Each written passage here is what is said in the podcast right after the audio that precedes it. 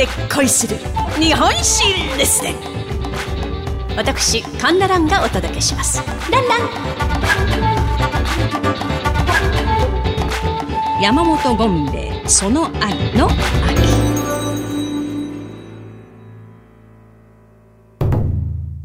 えー、今回は海軍の父、山本権兵衛の愛と題しまして、まあ、彼が生涯を通して愛した妻、時子さんとのエピソードをお伝えいたします。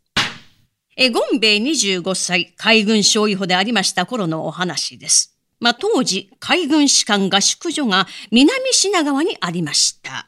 まあ、この頃の南品川といえば言わずと知れました品川宿場町でございます。まあ、50件以上の遊郭があったと言われております。25歳なんて言いましたら、血気盛んも男盛りも盛り、もう盛りがついてもう大変なお年頃でございましょう。まあ、ゴンベイはじめ海軍士官たちがもうそこに通わないはずはありません。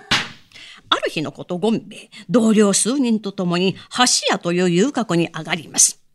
ゴンベイの待つ部屋に失礼しますと入ってきた一人の遊女。ゴンベイその女を一目見るや、美しい。なんて美しい女なんだ。真紅のバラとはと一緒的なのにひっそりと咲く都忘れのような可憐な女。この遊女、名を時と申しまして、その美しさと来たら、珍魚落眼平日集荷、立てば芍薬、座ればボタン、歩く姿は百合の花。小野の小町かてる手姫、見ぬもろこしの陽気、ひか、普賢菩薩の再来か、静か御前に今朝御前、はたまた、神田蘭ちゃんか、というぐらいの。はい、誰も言わないんで自分で言ってます。この時さん、万延元年、1860年、新潟県の貧しい農家の娘として生まれます。あまりの貧しさにとうとう見おることになってしまったのでした。まあ、この時に一目惚れしましたゴンベイ、それからというもの、時空いたさにちょくちょくここに通うようになったのです。まあ、いつしか遊女と客という関係を超えまして、お互い愛し合うようになっていったのです。そんなある日のこと、一つ布団の中でもって体を温め合う二人。のう時、わしは思いとこうしておるのが一番幸せじゃ。私もです。時は新潟の生まれと言ったな。新潟といえば雪国だ。だからお前の肌は雪のように白いのか。ゴンゲイさんは薩摩は鹿児島の生まれ。どんなところなんです？おお、薩摩はな、いつもお天道様がパーッと出てたな、薩摩富士と言われる桜島という、もういつももくもく煙を出してる大きな山がダーンとそびえてたな。まあ、時のような綺麗な花がたくさん咲いとる。へえ、大きなお山桜島って、ゴンベイさんみたいね。はあ、鹿児島に行ってみたいな。そうか。時お前行ってみたいか。ええ。でも、ここにいる以上無理な話。私は一体これからどうなるのかしら。このままここで終わっていくのかしら。肩を震わせむせび泣く時。その姿を見ましたゴンベ。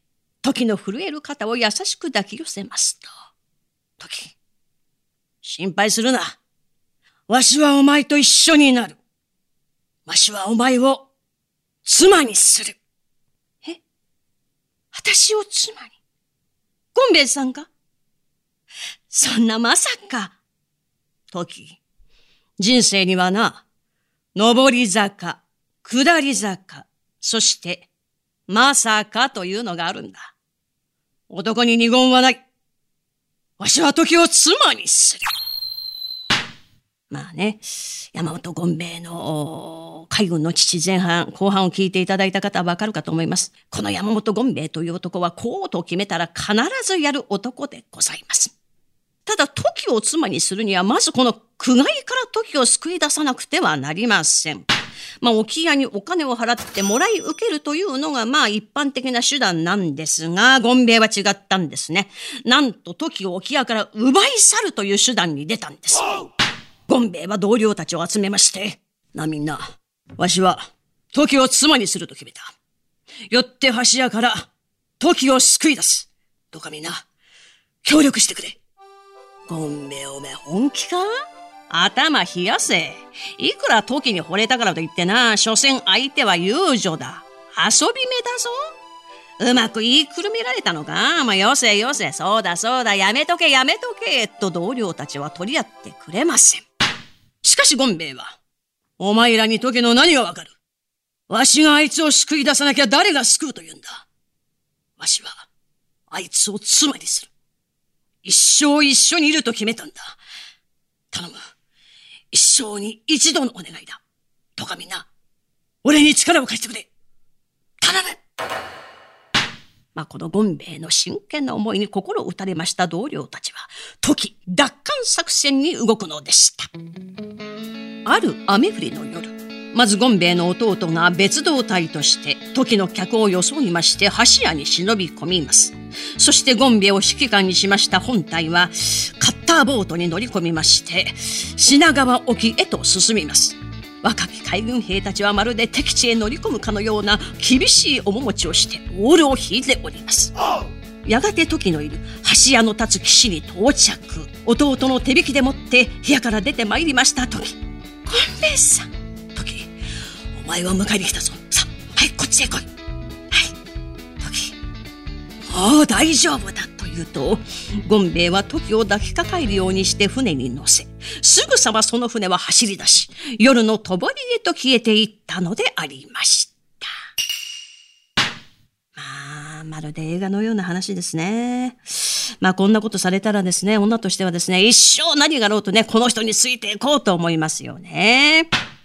まあ、とはいえ、これは大事でございます。まあ、ただ、沖屋としても、まあ、海軍の人たちはね、大のお得意さんだったので、敵に回すこともできず、まあ、ゴンベイが40円を支払うということで話はまとまり、まあ、ゴンベイはこれをですね、分割ではございますが、きっちりと払いまして、晴れて時は自由の身となり、願いが叶いまして、ゴンベイの妻となったのでありました。まあ、二人が結婚しましたのは明治11年12月16日。この時ゴンベイ、時さんに七か条にわたる誓約書を渡したのです。まあ、時さんが読めるように、全部の漢字に振り仮名が書かれていたと言われております。まあ、どのような内容であったかと言いますと、礼儀を重んじて質素を旨とする。夫婦で生涯仲良くすること。このですね、普通生涯ですね。でもね、この時の振り仮名がなんと生涯のところではですね、いつまでもと振ってあったそうでございます。ですから夫婦でいつまでも仲良くすること。家事の整頓は妻の仕事。夫婦としての義務を破るのでなければ、何があっても離縁は許さない、などなど。まあ、いかに彼が妻時を愛し、尊重し、大事にしていたかがわかるかと思います。そしてこの時、時から時こと解明いたします。さて、それから長い歳月が経ちまして、時子が病の床につき、いよいよ今日か明日かとなった時です。まあ、ゴンベイも病を患っていたんですが、時子のもとに行きますと、優しくその手を握りまして、お互い苦労してきたが、わしとしては今日まで何一つ曲がったことをした覚えはない。お前もその点、安心して言ってくれ。いずれわしも後を追ってゆくからと。この言葉を聞きました時子はポロポロポロポロ涙を流し、ゴンベイの手を強く握り返したと言います。そして昭和8年3月30日、時子は愛する夫に見守られ、72歳でこの世を去りました。そしてその8ヶ月後、ゴンベイも後を追うようにこの世を去ったのであります。去年82。時子という女性を一途に愛し、最後まで守り抜いた男の中の男、山本ゴンベイ。今回のところは山本権兵衛その愛の一席。これをもって読み終わりといたします。お相手は私講談師神田蘭でございました。ランラン。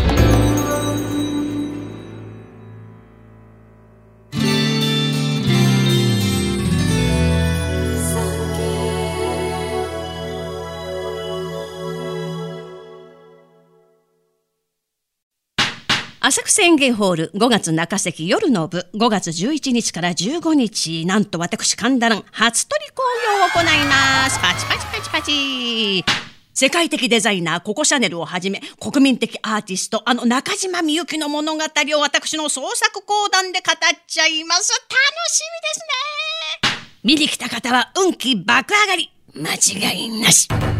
ということで、詳しくは概要欄のリンク、または浅草園芸ホール5月中席で検索を。